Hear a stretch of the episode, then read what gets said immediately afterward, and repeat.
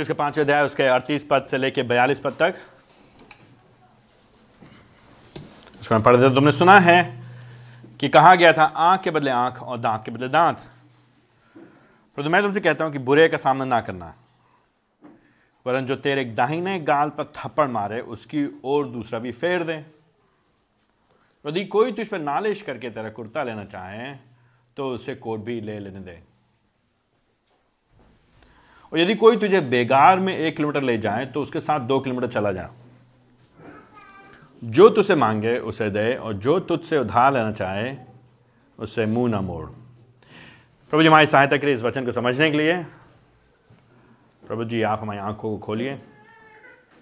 हमारे पापों को उजागर करिए। यीशु मसीह की आवश्यकता को दिखाइए। और अपने आप को मेहमानवित करिए। आप बढ़ें, हम घटें, मैं घटूं। यीशु मसीह के नाम से मांगते हैं। आमेन। आज का जो खंड है मत्ती उसका पांचवा अध्याय, उसके अड़तीस पद से लेके बयालीस पद तक एक बहुत ही जाना पहचाना खंड है, लेकिन साथ ही साथ बड़ा कठिन खंड भी है। कठिन खंड भी है। समझने के लिए और लागूकरण करने के लिए, दोनों। तो जो आज मुख्य बात है, यहाँ पे ये मोटे मोटे तौर पे इस खंड से हमको ये बताया जा रहा है कि एक जो सच्चा शिष्य है, वो प्रतिशोध बदले को नकारेगा। एक जो सच्चा शिष्य है, वो बदले को या प्रतिशोध को, पलटवार को नकारेगा।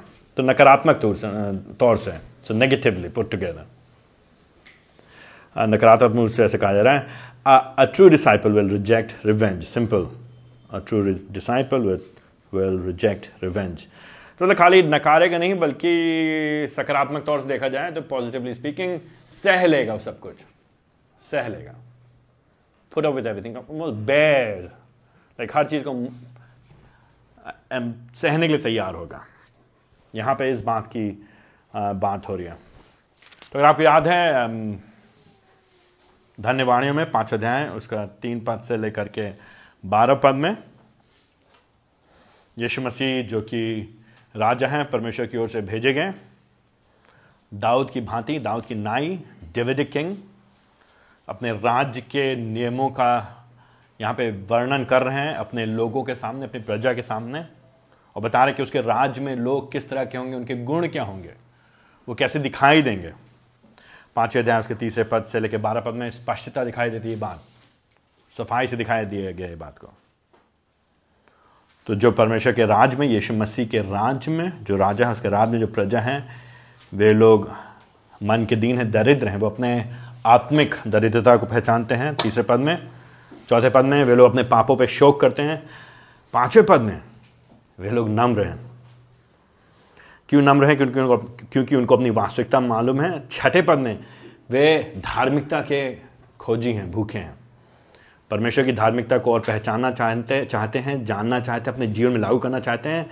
सातवें पद में वे लोग दयावंत हैं, दया से भरपूर हैं। परमेश्वर ने उन पे दया की है, वे दूसरों को दया दिखाएँगे। आठवें पद में इनके मन शुद्ध हैं, क्योंकि ये लोग प्रभु को जानते हैं। प्रभु ने इनके मनों को शुद्ध किए हैं। नवे पद में, इसलिए तो ये लोग मेल कराते हैं। आपस में, क्योंकि इनका मेल परमेश्वर से हो गया है, इसलिए अब ये लोगों का मेल परमेश्वर के साथ, सुषमाचार के आधार पर लेकिन व्यवहारिक तौर से एक दूसरे के साथ संबंधों को ठीक करवाने में विश्वास करते हैं। दसवें और ग्यारहवें पद में यह लोग सताए जाएँगे। जब सताए जाएँगे, तब भी ये लोग पलट के कुछ बोलेंगे नहीं, बल्कि आनंद मनाएँगे। प्रभु को धन्यवाद देंगे। तो अगर ये लोग हैं, ऐसे लोग हैं जो लोग सता, जिनके पास सताव आएगा इनकी निंदा की जाएगी, यातना की जाएगी, झूठ बोला जाएगा इनके बारे में। वे लोग आनंदित होंगे क्योंकि स्वर्ग में इनका एक बड़ा प्रतिफल है। और इन्हीं लोगों से बात करते हुए यीशु मसीह पाँचवें अध्याय के इक्कीस पद से लेकर के छब्बीस पद में कहते हैं कि क्रोध का कोई स्थान नहीं है। क्रोध नहीं कर सकते तुम। बल्कि तुम्हें अपने संबंधों में रिकन्सिलिएशन को देखना है। मेल मिलाप को लेकर के आना है। भाई भाई के बीच में, परिवार में, संबंधों में मेल मिलाप पाया जाना चाहिए। ऐसे लोगों से जो लोग मेल मिलाप के खोजी होंगे, मेल मिलाप का पीछा करेंगे, जो लोग नम्र हैं, दयालु हैं, मन के शुद्ध हैं, मेल कराना चाहते हैं, धार्मिकता कारण सता जाते हैं, उन्हीं लोगों से यीशु मसीह बात कर रहा है, ये बात को अड़तीस पद से लेकर के बयालीस पद में। जो लोग क्रोध नहीं कर सकते, जिनको मना किया जा रहा है, क्रोध करने के लिए, जिनको मना किया जा रहा है अपने भाई को कोर्ट में घसीटने के लिए परमेश्वर सामने आराधना कर रहे हैं, आ रहे हो, उसको उसको छोड़ दो, रुक जाओ, अपनी भेंट वहीं रख के जाओ, पहले अपना संबंध सुधारो। ऐसे लोगों से अड़तीस पद से लेकर बयालीस पद को कहा जा रहा है कि तुम लोग के पास कोई कोई भी विकल्प नहीं है बदला लेने का। तो यह है पृष्ठभूमि, ठीक है? यह है पृष्ठभूमि। क्योंकि कुछ लोग हो सकता है ये सोच सकते हैं, मत्ती से पाँच अध्याय से सत्रह पद से लेकर बीस पद में कि यीशु मसीह अच्छा ठीक है, अगर ये सब कह रहे हैं तो यीशु मसीह पुराने नियम को बदलने का प्रयास कर रहे हैं, हटाने का प्रयास कर रहे हैं, नकारने का प्रयास कर रहे हैं। नहीं, उस बात को यीशु मसीह नकार नहीं रहे हैं, पुराने नियम को यीशु मसीह और स्पष्ट करते हैं अपनी शिक्षाओं के द्वारा। इसीलिए अड़तीस पद में यीशु मसीह कहते हैं, इसीलिए अड़तीस पद में यीशु मसीह कहते हैं। क्या कहते हैं यीशु मसीह? तुमने सुना है, अभी तक तुमको ये बताया गया परमेश्वर का वचन ये कहता है पुराने नियम में, पुराने नियम की शिक्षा, व्यवस्था की शिक्षा, परमेश्वर के जो प्रकट प्रकाशन है, जो हम पे दिया गया है, जो उसके लोग बताए गए हैं, उसकी जो मुख्य शिक्षा है, उसमें यह कहा गया था, आँख के बदले आँख और दांत के बदले दांत। तो अभी तक तुम ये सुनते आए हो। और कुछ गलत नहीं सुन रहे हो तुम। ये सही चीज़ है गलत बात नहीं है। जो जो शिक्षा है, ये परमेश्वर के वचन की शिक्षा है। लेक्स टैलियोनस करके उसे कहा जाता है मतलब एक आँख के बदले एक आँख दांत के बदले दांत। तो यीशु मसीह पुराने नियम को हटा नहीं रहे। इससे पहले आप सोचे रहे यीशु मसीह बात करें अड़तीस पद में और हर बार पुराने नियम की बात करते हैं और फिर उसको बदल देते हैं। नहीं। यीशु मसीह हमको और अधिक समझाएँ क्या हो रहा है? तो क्यों यीशु मसीह उनको याद दिला रहे स्मरण दिला रहे हैं कि तुमने सुना था आँख के बदले आँख या दांत के बदले दांत? अगर आपके पास ये जो आई बी पी बाइबल है तो उसमें नीचे आप देखेंगे, वो काले रंग के मोटे रंग से बोल्ड में लिखा हुआ है। और नीचे जो पद हैं, वो हमको दिखाते हैं, ये कहाँ से उद्धृत किया गया है। जल्दी से मेरे साथ कुछ खंडों को देख लीजिए। विशेष तौर से व्यवस्था विवरण। व्यवस्था विवरण, उसका उन्नीसवा अध्याय। व्यवस्था विवरण, उसका उन्नीसवा अध्याय, उसका इक्कीस पद।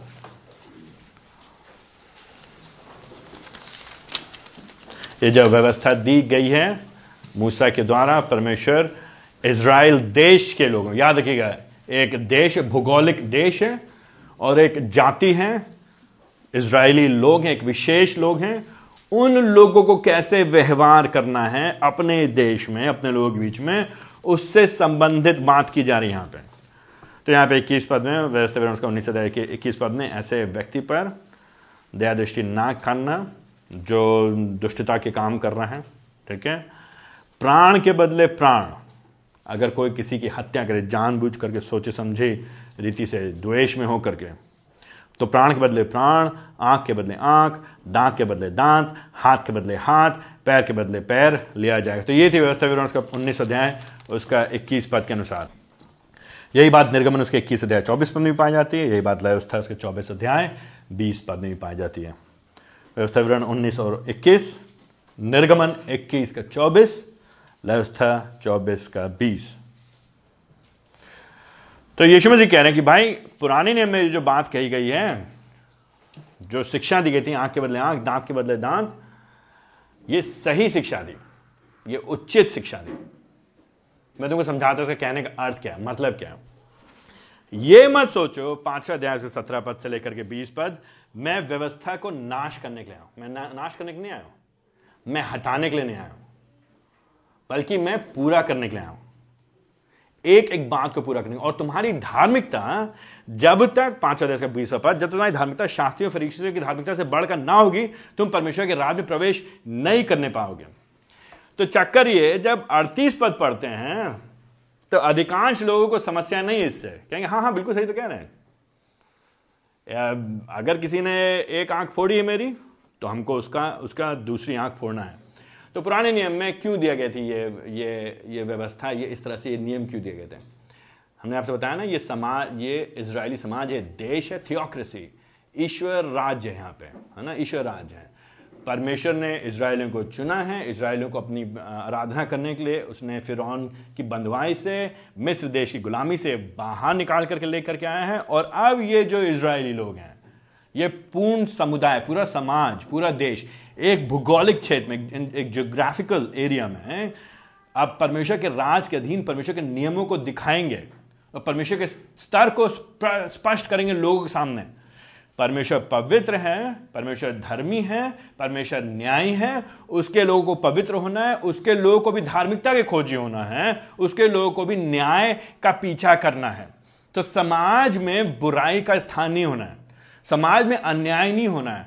समाज में सही को सही, गलत को गलत करना है। अगर नियम नहीं दिए जाएँगे, ये जो नियम है, आँख के बदले आँख और दांत के बदले दांत तो फिर क्या होगा समाज में? अगर तुमने मेरे को एक थप्पड़ मारा और मेरे पास अगर ताकत है तो मैं आकर के तुम्हारे घर में आग लगा दूँगा। है ना? तुम्हारी हिम्मत कैसे? तुमने मेरे आँख कैसे दिखाई? तुमने केवल आँख दिखाई, मैं तुम्हारी दोनों आँखें निकाल लूँगा। तो क्या बोलेंगे? प्रोपोर्शनेट अनुपात के अनुसार नहीं। अनुपात के अनुसार नहीं, परंतु गैर प्रोपोर्शनेट डिसप्रोपोर्शनेट गैर अनुपात के अनुसार। बदला, प्रतिशोध, पलट करके लोगों को, उसको तो मैं ठीक करके छोड़ूँगा। ऐसा सबक सिखाएँगे कि दोबारा कभी वो अपनी आँखें नहीं उठाने पाएगा। इस तरह की भावना, इस तरह की मानसिकता सामान्य तौर पे मनुष्यों के मन में पाई जाती है। सामान्यतः। तो जब पुराने नियम में, जब लय व्यवस्था में, लय व्यवस्था में, या फिर निर्गमन में, या व्यवस्था विवरण में, उन्नीस इक्कीस अध्याय में उन्नीस अध्याय इक्कीस जब बात की जाए तो वहाँ पे ये नहीं कहा जाए तुम जाओ, करो ही करो। किसी ने तुम्हारा दांत तोड़ा तो तुम पलट किया कि दांत तोड़ ही तोड़ो। नहीं, इससे पहले कि तुम किसी ने तुम्हारी तुम्हें को एक थप्पड़ मारा, तुम पलट करके सौ थप्पड़ मारने की सोचो, उसको अनुपात में समझो। तो समाज में हिंसा को नियंत्रित करने के लिए यह व्यवस्था दी गई थी। नंबर एक। नंबर दो यह व्यवस्था दी गई थी नियम दिए गए थे समाज में व्यक्तिगत हाथ में लेने के लिए नहीं। मेरी मर्ज़ी है, उसने मुझे एक थप्पड़ मारा तो मैं जाके थप्पड़ मारूँगा। नहीं, ये समाज में कानून व्यवस्था के अंतर्गत में, न्याय के अंतर्गत, न्यायालय तो पर वहाँ पे इसराइल में न्यायालयों को स्थापित किया गया, न्यायाधीशों को स्थापित किया गया। तो इसराइल के अगुए लोग, प्राचीन लोग, साथ में बैठ करके निर्णय करेंगे। तो उचित निर्णय होगा, सही निर्णय होगा। ठीक है, अनुपात में होगा। किसी के साथ ज्यादती नहीं होगी। किसी के साथ बुराई नहीं होगी। ये परिस्थिति थी, ये संदर्भ था। ये नहीं कि जिसका जो मर्ज़ी है मुझको लगता है उसने मुझे एक गाली दी तो मुझे तो चार गाली देना ही देना चाहिए। नहीं, मुझको लगता से नहीं। नहीं, समाज में प्राचीनों की उपस्थिति में, न्यायालय के संदर्भ में, समाज, जो प्रभु के लोग हैं, उनको उचित रीति से उनका संचालन कैसे होना चाहिए? सही को सही, गलत को गलत। उस संदर्भ में दिया गया था, ये आँख के बदले आँख, दांत के बदले दांत। तो यहाँ पर यह निकाल कि करो ही करो। तो हाँ ठीक है, अगर किसी ने अगर जानबूझ के किसी ने किसी से बुरा किया है तो न्यायालय में फिर न्याय किया जाएगा, प्रक्रिया होगी, गवाहों को ध्यान में रखा जाएगा, सबूतों को लाया जाएगा, उन सब के आधार पे प्राचीन लोग फिर कहेंगे हाँ ये बात इस इस व्यक्ति ने गलत किया था, इसने मारा था, इसने एक थप्पड़ मारा था, इसको एक थप्पड़ पड़ना चाहिए। फिर प्राचीनों की उपस्थिति में, वहाँ इसराइली समाज में फिर एक थप्पड़ उसको वापस मारने समझाने के लिए फॉर एग्ज़ाम्पल उदाहरण के लिए। तो उचित अनुपात। इससे क्या होगा? बदले की जो एक जो साइकिल नहीं है, एक चक्र, वो शुरू नहीं हो जाएगा। तुमने मेरे को एक थप्पड़ मारा था, फिर तुमने पलट करके चार मारा था, फिर उसको पलट करके हमने डंडा मारा था, फिर उसने उठा करके फिर कांटों वाला डंडा मारा था, फिर उसने पलट करके फिर चाकू चलाया था, फिर उसने चला करके मशीन गन चलाया था, फिर उसने उसके बाद तोप चला दिया था, मैंने पूरा घर बर्बाद करता ये साइकिल नहीं चल जाएगा एक। उसको खत्म करना है। पाप है समाज में। पतन की वजह से, याद है? है ना? जेनेसिस थ्री पतन पतन, महापतन ग्रेट फॉल पाप है समाज में, लेकिन उस पाप को नियमित करना है। उसके प्रभाव को बचा कर रखना फैलने नहीं देना है। उस परिस्थिति में ये नियम लागू होने थे। उस परिस्थिति में। लोगों ने क्या किया? फरीसी लोगों ने इसराइलियों ने, ये जो प्रभु जी ने व्यवस्था दी है, नियम दिए हैं, जो अन्याय को हटाए जिसके पास ज़्यादा ताकत हो, वो जो चाहे करके चला जाए, कोई उसको कुछ कहे ना। बाहुबलियों का बाहुबल ना चले, उसको हटाने के लिए गरीबों पे, दरिद्रों पे, विधवाओं पे, अनाथों पे, विदेशियों पे, यात्रीगणों पे उनका शोषण ना हो, उसको बचाने के लिए नीचे तबके लोगों को दबाया नहीं जाए, उनको सबल बनाने के लिए यह नियम दिया गया था कि कोई भी गलत करेगा, जैसा गलत करेगा, उसी अनुपात के अनुसार उसके साथ न्याय होगा। इसलिए प्रभु जी ने यह दिया था, आँख के बदले आँख, दांत के बदले दांत। और अन्याय को, और हिंसा को हटाने के लिए। लेकिन हुआ क्या? जब तक यीशु मसीह का समय आ रहा है, नए नियम जब तक आ रहा है तो इसराइली समाज में क्या हो गया? और फरीसी और सदुकियों ने क्या किया? इस नियम को उपयोग करने लगे अपने बदले को सही ठहराने के लिए। फ़र्क समझ नहीं समझ रहे अपने अपने अंदर बदले की आग, प्रतिशोध, जो रोष है, इसको सबक सिखाना ही सिखाना है। उसको सही ठहराने के लिए, उसकी पुष्टि करने के लिए इसका उपयोग करने लगे। तो जब प्रभु जी ने यह नियम दिया था तो ये नहीं था करना ही करना, अगर किसी ने हाथ तोड़ा तुम जाके हाथ तोड़ो ही तोड़ो। ये ये नहीं है। इन लोगों ने क्या बनाया? अगर किसी ने एक हाथ तोड़ा तो ज़रूर हम पलट के हाथ तो तोड़ेंगे तोड़ेंगे। बजाय इसके कि पाप को नियंत्रित किया जाए, सीमित किया जाए, बजाय इसके कि हिंसा की जो जो चक्र है वो फैले नहीं लेकिन यह जो है, अब उपयोग हो उपयोग हो रहा है प्रतिदिन में बदले के लिए, प्रतिशोध के लिए, पलटा के लिए, पलटवार के लिए, दिन प्रतिदिन। ये एक बहाना बन गया कभी भी किसी को, कभी भी ना माफ़ करने के लिए। ये एक बहाना बन गया, एक रास्ता बन गया मेरे क्रोध को शांत करने के लिए। ये एक बहाना बन गया, एक तरीका बन गया दूसरों को सामने दिखाने के लिए कि मैं कम नहीं हूँ। तुम शेर हो तो मैं सवा शेर हूँ। जैसे को तैसा तो देना ही देना, नहले पे दहला पड़ना चाहिए। और अगर जो कोई तुझको कांटा बोए तो तू उसको वो भाला, ताकि वो भी याद करेगा किससे पढ़ा था? पाला। नीति वचन उसका बीस अध्याय नीति वचन बीस, उसका बाईस। नीति वचन बीस और बाईस। में साफ़ साफ़ यहाँ बुद्धि के जो वचन हैं यहाँ पे आशा यह की जा रही कि प्रभु के लोग इस तरह से व्यवहार करेंगे। नीति वचन बीस और बाईस। मत कहना मैं बुराई का बदला लूँगा। मत कहना मैं बुराई का बदला लूँगा। यहुआ की प्रतीक्षा कर और वह तेरा उद्धार करेगा। यहुआ की प्रतीक्षा कर और वो तेरा उद्धार करेगा। नीति वचन चौबीस, उसका उनतीस पद। नीतिवन चौबीस, उसका उनतीस पद। ऐसा मत कहे कि जैसा उसने मेरे साथ किया, वैसा ही मैं भी उसके साथ करूँगा। ऐसा मत कहे कि जैसा उसने मेरे साथ किया, वह भी मैं उसके साथ करूँगा। मैं उसे उसके काम के अनुसार बदला दूँगा। ये जो नीति वचन है ये दर्शा ये बुद्धि के वचन हैं, ये दर्शाते हैं कैसे परमेश्वर के लोगों को, परमेश्वर के समुदाय में, जो वाचा का समुदाय है, जो वाचा के लोग हैं, उनको कैसे एक दूसरे के साथ व्यवहार करना चाहिए। तो जो लोग पुराने नियम को ठीक से समझते हैं उनको समझना चाहिए कि जब कहा गया है, आँख के बदले, आँख तो मतलब क्या वो व्यक्तिगत प्रतिशोध के लिए नहीं, प्रति पलटे के लिए नहीं है, बदले के लिए नहीं है। समाज में हिंसा को नियंत्रित करने के लिए जो जो न्याय प्रक्रिया है, उसके लिए है, बल्कि प्रतिदिन के जीवन में हमारे जीवन में क्या होना चाहिए, माफ़ करो। माफ़ करो। तो आप देख रहे ना, हम जैसे बार बार कहते हैं शैतान क्या करता है? शैतान बहुत चालू है। शैतान बहुत दुष्ट है। वो क्या करे? अच्छी चीज़ को भी वो ट्विस्ट टेढ़ा मेढ़ा कर देता है, विकृत कर देता है। अच्छी चीज़ में मतलब आटे में भी किरकिरी डाल दिया उसने। ना, बढ़िया चीज़ है। बढ़िया रोटी बनना चाहिए, खाना खाने तो मज़ा आना चाहिए। नहीं, जितनी बार हम निवाला ले रहे हैं, उतनी बार किरकिराहट हो रही दांत में, उतनी बार।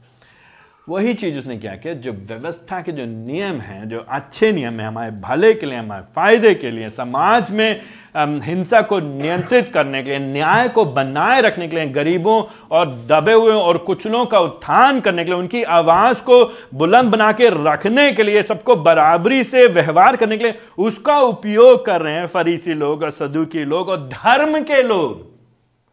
परमेश्वर के लोग, ये लोग वचन जानते हैं। धर्म के लोग धार्मिकता से प्रेम करते हैं ऊपरी तौर से। तो कहने को तो अगर मैंने पलट के एक चाटा मारा, मैंने गलत थोड़ी ना किया। अगर मैंने पलट करके उसके घर में आग लगा दी, मैंने गलत थोड़ी नहीं किया। ये तो मेरा जन्म सिद्ध अधिकार है, मेरा अधिकार है, मेरा हक है। मैं अपने हक में और अपनी सीमा के अंतर्गत होकर काम कर रहा ना within the prescribe boundaries ये ये हमको सीमा दी गई है। हाथ से बाहर तो निकला, मैंने अपने आप कंट्रोल किया था, किया नहीं था कंट्रोल अपने आप को। मैं मैं स्वयं को, अपने आप को जितना करना था उतना किया। और आप आप और हम इस बात को ध्यान दीजिए हम और आप जिस समाज में रहते हैं, हमको पद अड़तीस बहुत अच्छा लगता है हमको।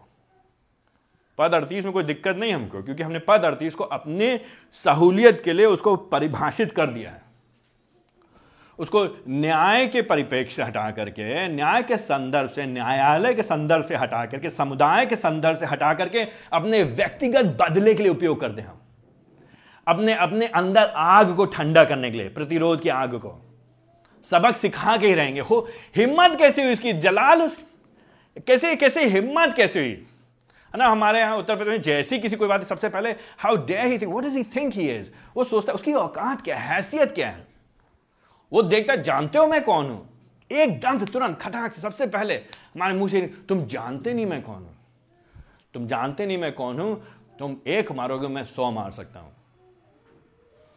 इस तरह की भावना के विरोध में यीशु मसीह अपने समुदाय के लोगों से कह रहे मसीही लोगों से कह रहे मसीही लोगों से कह रहे एक बात एक बात।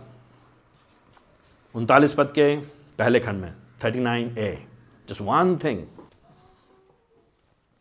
certainly difficult but one thing परंतु मैं तुमसे कहता हूँ कि बुरे का सामना ना करो।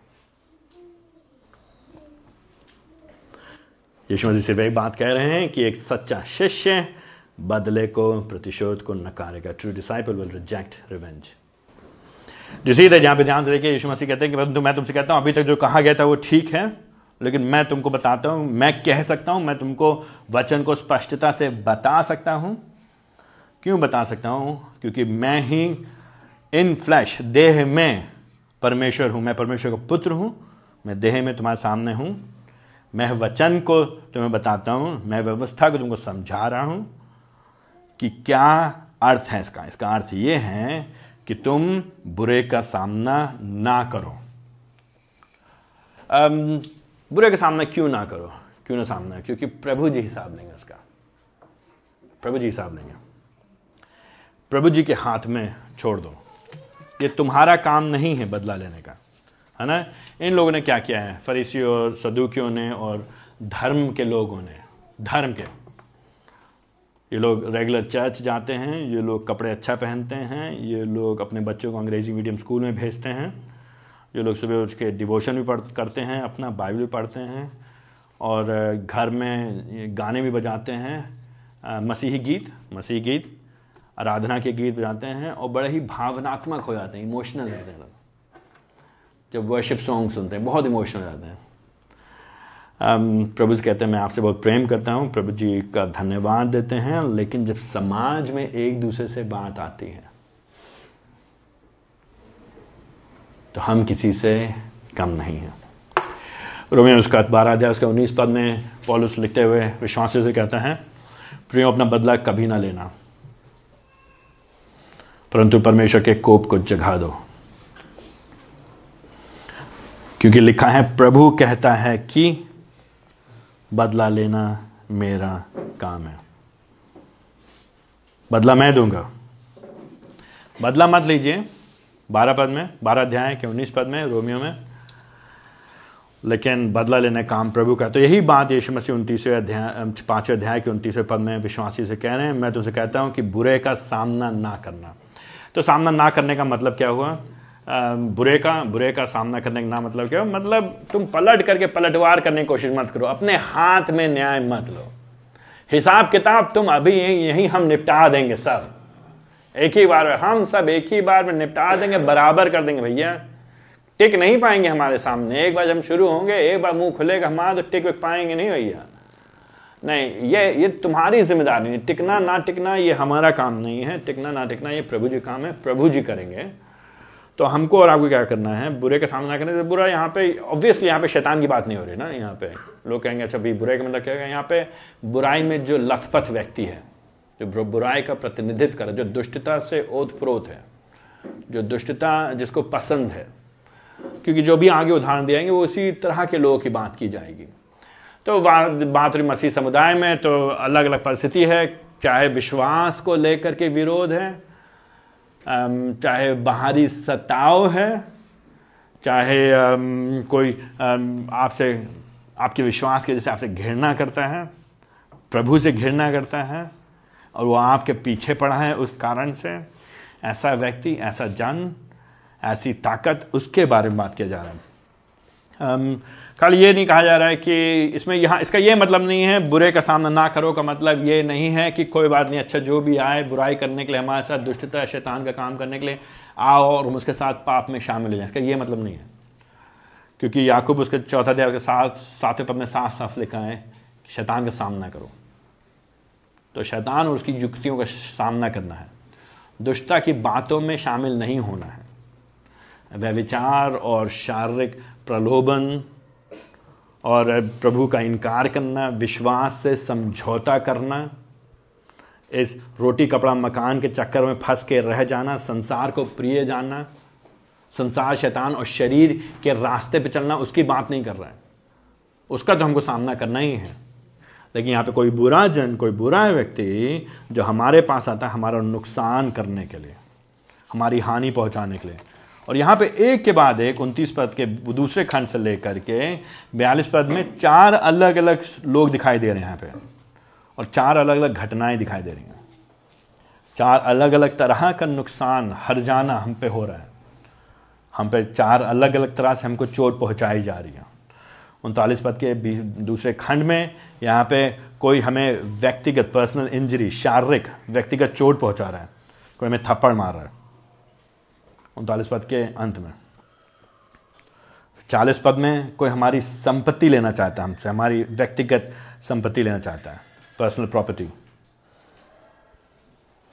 फिर इकतालीस पद में कोई हमसे हमारा समय लेकर हमारा काम, हम, हमारा श्रम लेना चाहता है हमारी ताकत लेना हमारा, हमारी स्वतंत्रता ले जाना चाहता है, पर हमारी व्यक्तिगत स्वतंत्रता पे वो बाधा बन रहा है फ्रीडम हमारी ले रहा है पर्सनल फ्रीडम और बयालीस पद में कोई है जो हमारा धन ले रहा है पर्सनल फाइनेंस हमारा पैसा ले रहा है मनी ये सब चारों चीज़ें जो हमारी हैं, जो व्यक्तिगत तौर से मेरी होती हैं तो वो चार चीज़ें ये हमसे ले रहे हैं। और इन चार चीज़ों को अगर हमारे से लिया जाएगा तो हमारा सबसे पहला प्रत्युत्तर होगा, हिम्मत कैसे हुई? छूना नहीं तुम इसको।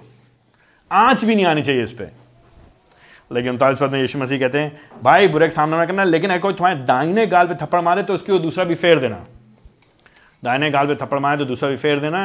ये जो कहना कि यहाँ पे जो चित्रण है यहाँ पे, दाहिना दाहिना गाल पे कोई थप्पड़ मारना, दाहिने गाल पे थप्पड़ मारना आसान नहीं तो उल्टे हाथ से कोई थप्पड़ मारा आपको। कोई उल्टे हाथ से घुमा के आपको थप्पड़ मारा आपके दाएँ दाएँ गाल पे। और उस उस उस संस्कृति में एंशियन ईस्ट में, वहाँ पर मिडिल ईस्ट के, मध्य पूर्व में जहाँ पे यीशु मसीह के समय की बात है उस कल्चर में, उस समाज में उल्टे हाथ से जब किसी को थप्पड़ मारा जाता था तो ये बहुत ही अत्यंत बेजती की बात होती थी। ये बहुत ही तिरस्कार की बात होती है, नीचा दिखाने के लिए बात होती है। मतलब तिरस्कार पे तिरस्कार, एक तो थप्पड़ मारे, लेकिन उल्टे हाथ का तुम इस लायक नहीं कि तुम्हें सीधे हाथ से मारा जाए। तुम इतने घटिया हो, तुम इतने गैर गुजरे हो। तो मैं दूसरे शब्द में तो शारीरिक चोट तो पहुँच ही रही है, लेकिन उसे शारीरिक चोट से बढ़ करके भावनात्मक चोट है यहाँ पे।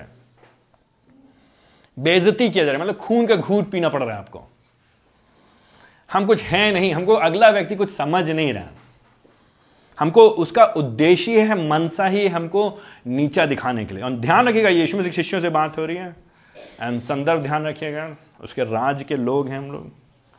तो ऐसा प्रतीत होता है कि कोई है जो परमेश्वर के लोगों से घृणा करता है, विरोध करता है।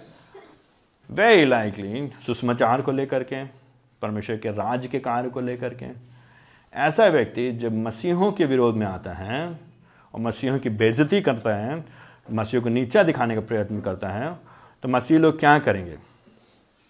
तो दूसरा गाल भी फेर देंगे। तो मतलब दूसरा कहने का मतलब क्या है? कहने का मतलब आप सह लेंगे। आप पलट करके योजना नहीं बनाएँगे कि हम कैसे इसको सबक सिखाएँ कि कभी दोबारा ये हमारे गली में फटके भी नहीं। है ना? ये ये है। जिसको टू पुर हिम इन इस प्लेस उसको उसकी जगह पे बैठा देना। हैसियत क्या है उसकी? कभी मेरे बच्चों के पास दिखाई नहीं देना चाहिए।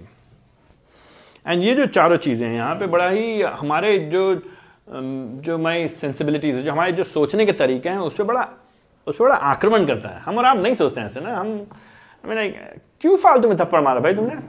क्यों बेफालतू थप्पड़ मारा तुमने? मैंने किया, मैंने बिगाड़ा क्या था? अगर इसको अभी बोलेंगे नहीं तो क्या करेगा? सर पे बैठेगा ये। है ना? चालीस पद में यहाँ पे कोई दूसरा जन है जो नालिश करके मतलब यहाँ पे तुम्हारे झूठा आरोप लगा करके कोर्ट में ले जाता तुमको। न्यायालय में ले गया। तो यहाँ पर मुकदमा ठोक दिया इसने। और तुम्हारा कुर्ता लेना चाहता है, जो अंदर की शर्ट है, वो लेना चाहता है? तो यीशु मसीह कह रहे भाई, तुम्हारा कुर्ता मांग रहे हो? अरे, तुम उसको अपना बाहर वाला भी कुर्ता दे दो, बाहर वाला भी कपड़ा दे दो। ये कहने क्या, ये क्या कह रहे हैं प्रभु जी आप? आई मीन एक तो वैसे ही वो नालिश कर रहा है मतलब बुराई कर रहा है, झूठा रोपण लगा रहा है, दोषारोपण लगा रहा है हमको, फर्जी गवाह लेकर के। वो शायद बोला होगा कि मेरे कपड़े पहना है, इसने मेरे घर से चुराया मैंने बाहर सुखाया थे, उठा के ले गया पहना हुआ देखिए इसके पीछे मेरे टेलर का नाम भी लिखा, हो सकता है कुछ, पता नहीं क्या क्या। जो भी वो बात वो नहीं है मुख्य बात वो नहीं है। बात ये नहीं है कि कपड़े थे कौन से कपड़े थे कितने महँगे थे कि नहीं थे ये सब बात नहीं। बात यहाँ पे ये हो रही कि एक तरह से अन्याय का बदला अन्याय से मत लो। आई मीन mean, अब आप सोचते हैं सुनते हैं कहिए भैया व्यवहारिक है नहीं बात। हो ना पाए भैया ऐसे होइए ना ना हो पाइए। नहीं कर पाएँगे नहीं हो पाएगा। आई मीन एक तरह से एक मायने में अगर आपका प्रत्युत्तर ये हो रहा नहीं कर पाएँगे तो एक तरह से आप सही प्रत्युत्तर है आपका। I mean it is difficult I mean मुश्किल है। अच्छा इससे पहले हम भूल जाए बात, अगर आप अभी समय नहीं हमारे पास, लेकिन आप यशाय उसके पचास अध्याय उसके छठे पद बाद में आके देखें यशाय उसका पचास अध्याय, उसमें जब बात आएगी तो वहाँ पे बात होती एक सेवक की सफरिंग सर्वेंट दुख उठाने वाले सेवक की। और दुख उठाने वाले सेवक के बारे में ऐसे ही विवरण किया जा रहा है कि उसको चांटे मारे हैं उसकी दाढ़ी नची जा रही है और वो कुछ बोलता नहीं है। और आप लोग सोचते रहिए कौन है वो व्यक्ति?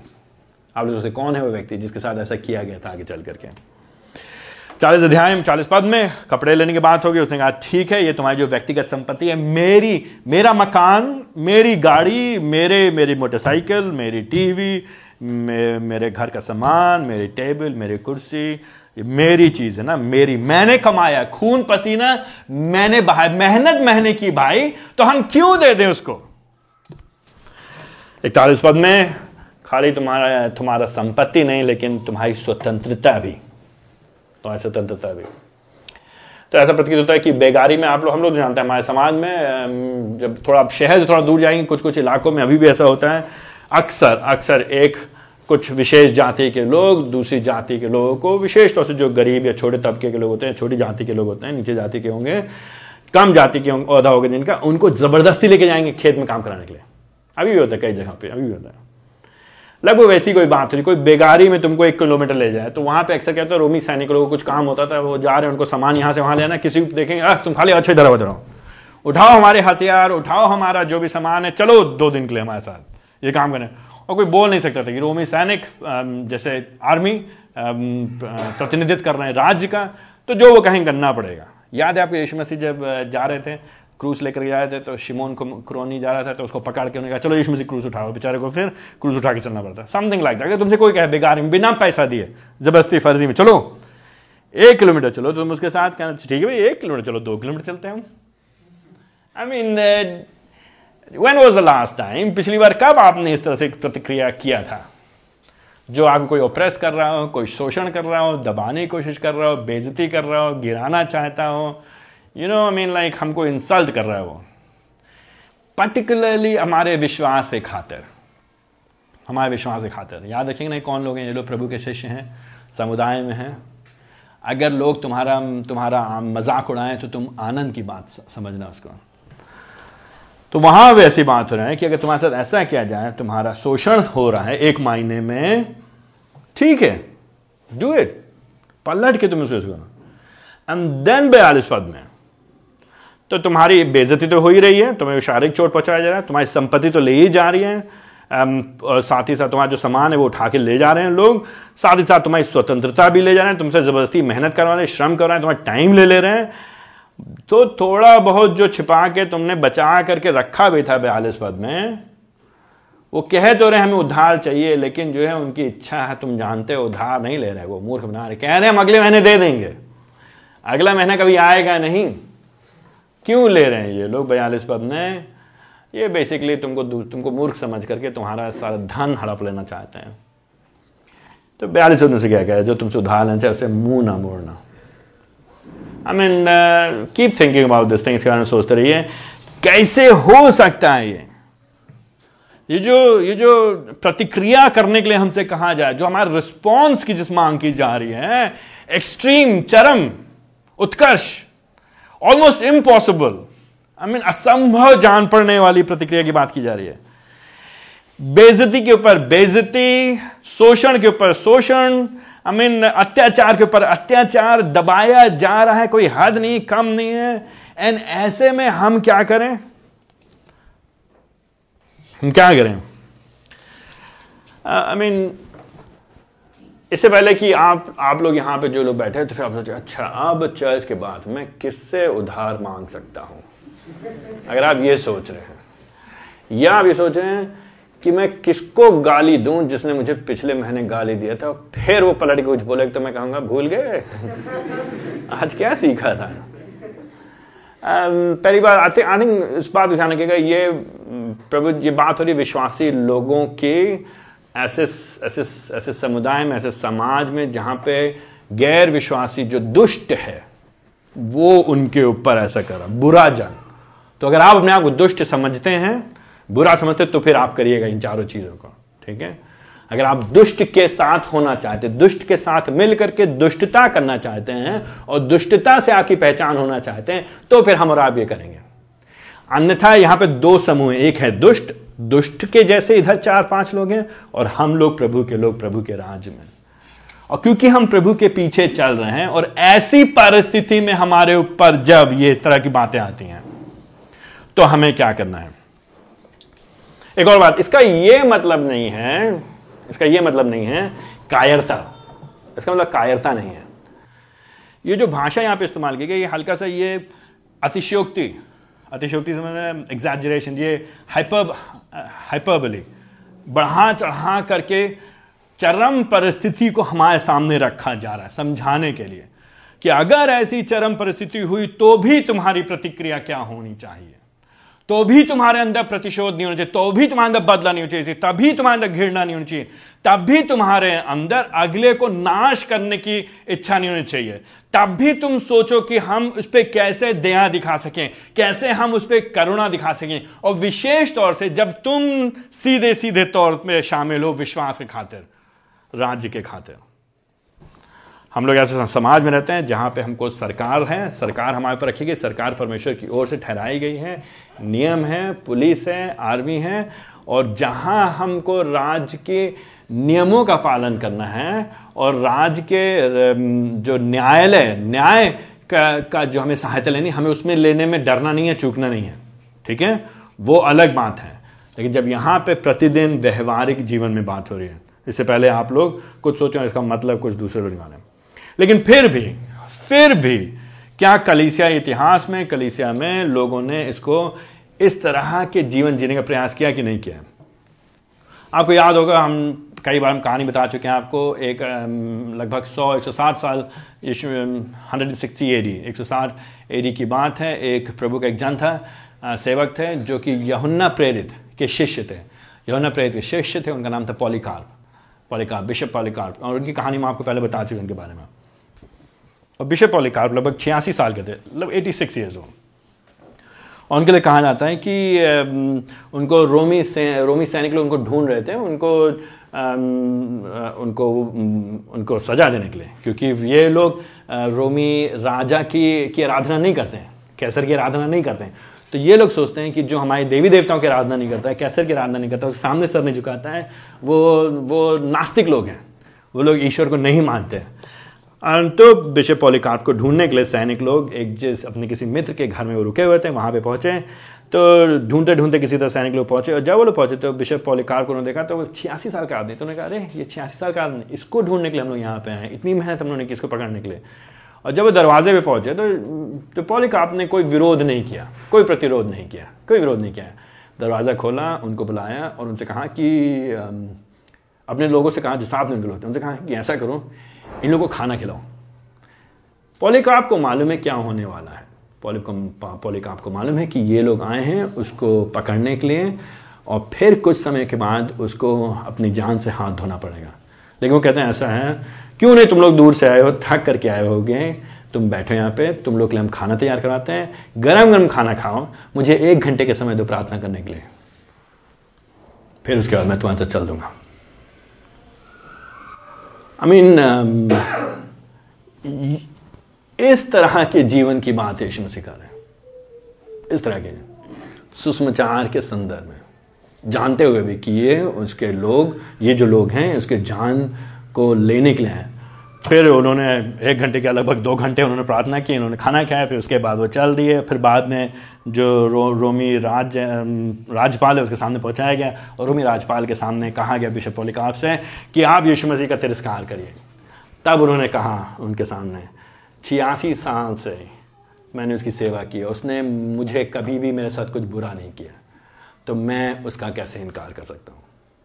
मैं उसका कैसे इनकार कर सकता हूँ? और फिर उसके बाद आप लोग कहानी जानते हैं कि उनको आग के हवाले कर दिया गया। तो कहने का मतलब क्या हम ये क्यों आपको घटनाएँ बता रहे हैं? हम ये कह रहे हैं, कई बार हम लोग ये सोचते हैं अच्छा ये ये अतिशोक्ति है, हाइपरबले है, ये एक्सट्रीम के सिनारियो है, ये चरम स्थिति में है, प्रैक्टिकल नहीं है, व्यवहारिक नहीं है, हो नहीं सकता हमसे। नहीं नहीं, मसीह इतिहास में लोगों ने किया है ऐसे। मसीह इतिहास में प्रभु के लोगों ने किया ही है। इसीलिए रोमियो रोमियो रोमियो पॉलिस क्या कहते बारह अध्याय में। रोमियो, उसके बारह अध्याय। उसका उन्नीस और बीस पद में। प्रेम अपना बदला ना लेना। परंतु परमेश्वर के कोप को जगा दो, क्योंकि लिखा है, प्रभु कहता है कि बदला लेना मेरा काम है, बदला मैं दूँगा। बीस पद में, यदि तेरा शत्रु भूखा हो तो उसे खाना खिला। यदि प्यासा हो तो उसे पानी पिला, क्योंकि ऐसा करने से तो उसके सिर पर आग के अंगारों का ढेर लगाएगा। किस पर बुराई से ना हारो, परंतु भलाई से बुराई को जीत लो। आई मीन बिशप पॉलिकार्प शायद उन्होंने पढ़ा होगा रोमी की पत्री को। शायद वो जानते थे, उन्होंने यीशु मसीह की शिक्षा को सुना होगा, यीशु मसीह के वचन जानते पुराने नियम के नीति वचन में जानते थे, पुराने नियम की शिक्षा भी जानते थे। तो उन्होंने ये नहीं कहा कि भाई, ये चरम स्थिति की बात है, होगा नहीं, होने नहीं पाएगा। नहीं, उन्होंने लागू किया इस बात को।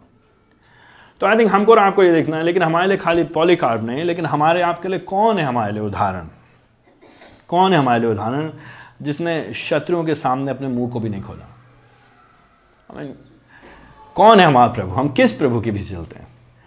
देखिए अलग अलग लोग अलग अलग लोगों के पीछे चलते हैं। कुछ लोग इससे चलते हैं क्योंकि बड़े बलशाली हैं। उन्होंने राक्षसों का वध कर दिया। उन्होंने असुरों को, उनको दूसरे पाताल में, पताल लोक में भेज दिया। यू नो इतनी ताकत है उनके अंदर।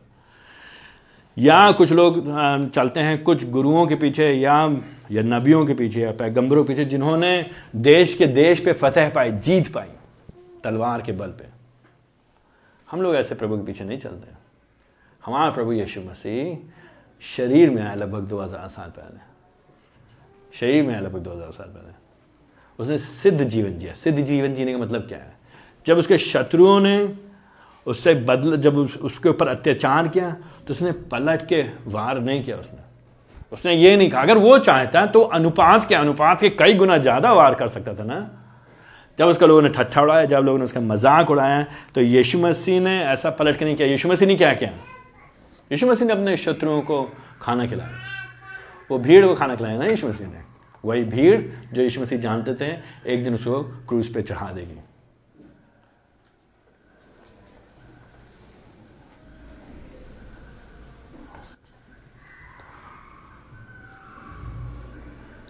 उसने उस भीड़ में उन लोगों को चंगा किया, जिनको यीशु मसीह जानते थे, एक दिन वो लोग कह रहे होंगे, इसे क्रूज पे चढ़ा दो।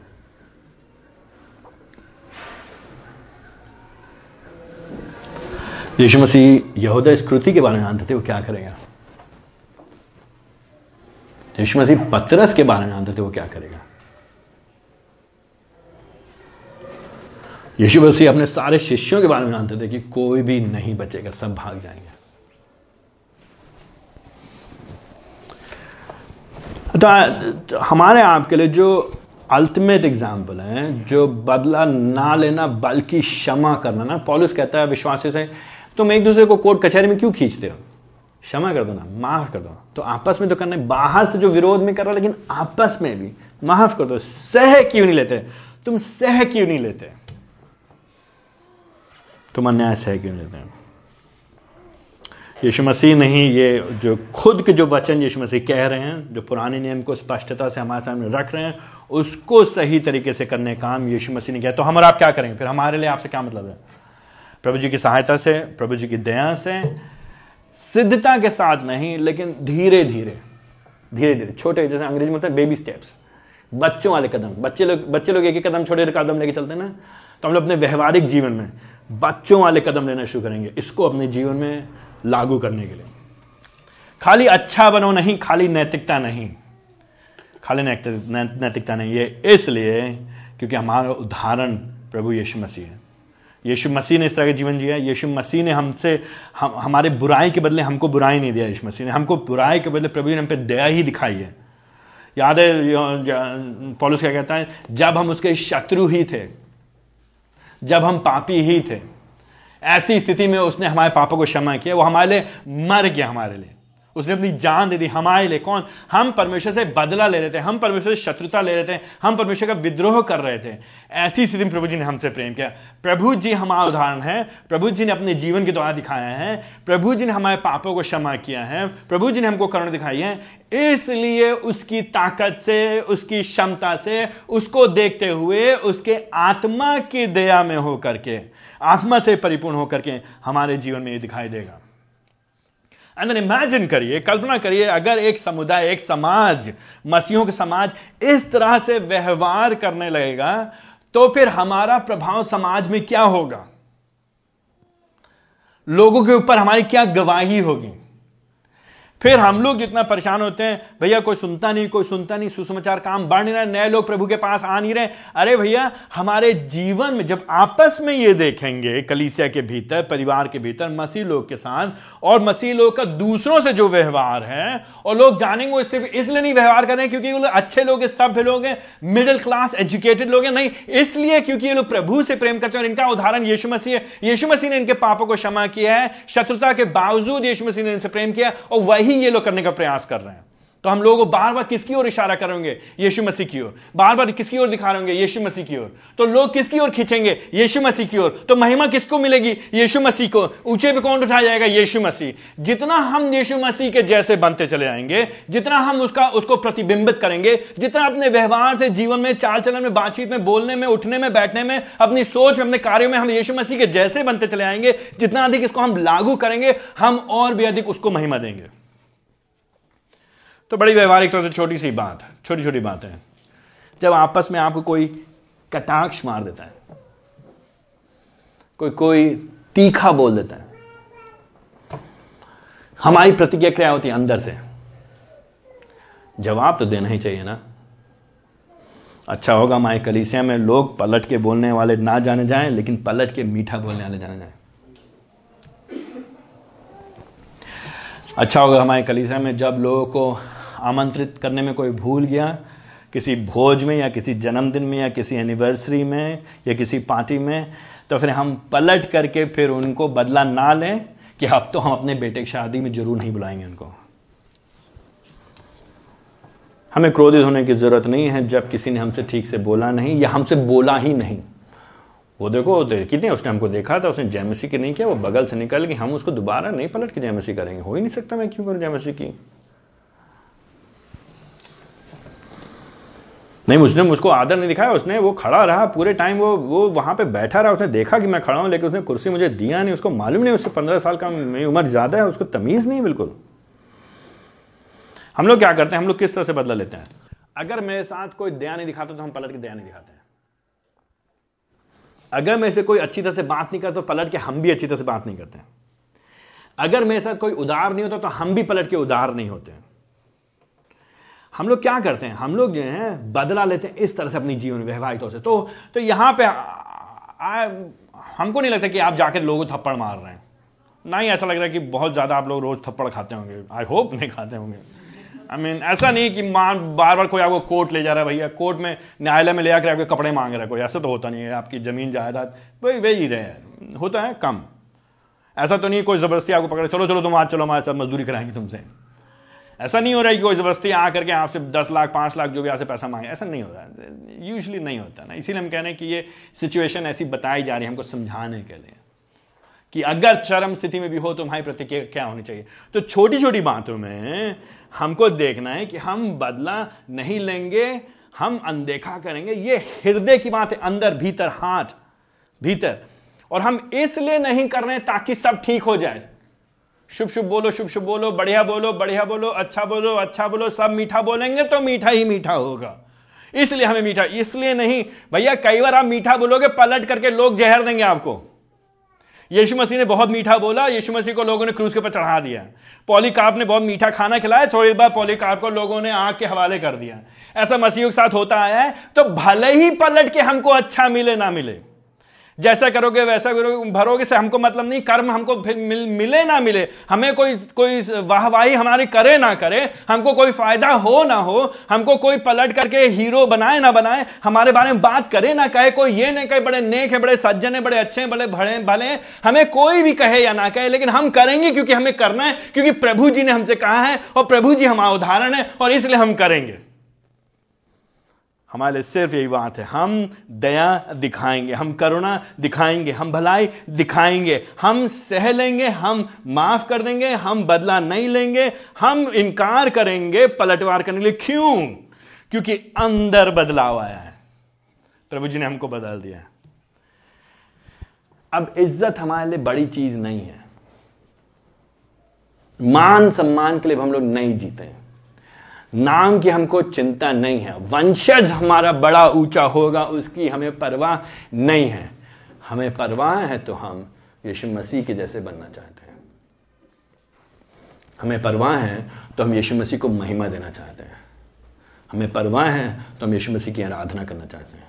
हमें परवाह है तो हम उसके लिए जीना चाहते हैं। अगर यही आपकी परवाह है, यही आपकी इच्छा है तो हमारा आप मत्ती, उसके अड़तीस अध्याय, उसके बयालीस पद को समझ रहे हैं। आइए हम प्रार्थना करें।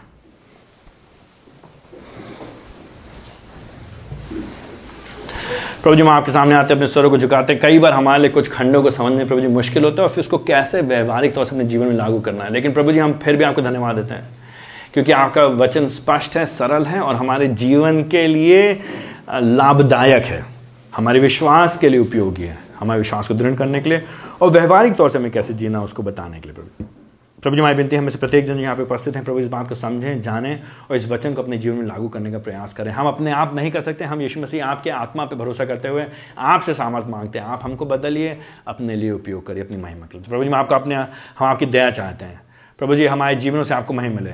प्रभु जी, आप ऊँचे बढ़ाए जा सकें, आप बढ़ें, मैं घटूँ, हम घटें। यीशु मसीह के जीवित, पवित्र, सामर्थ्य नाम के मांग लेते हैं। आमेन।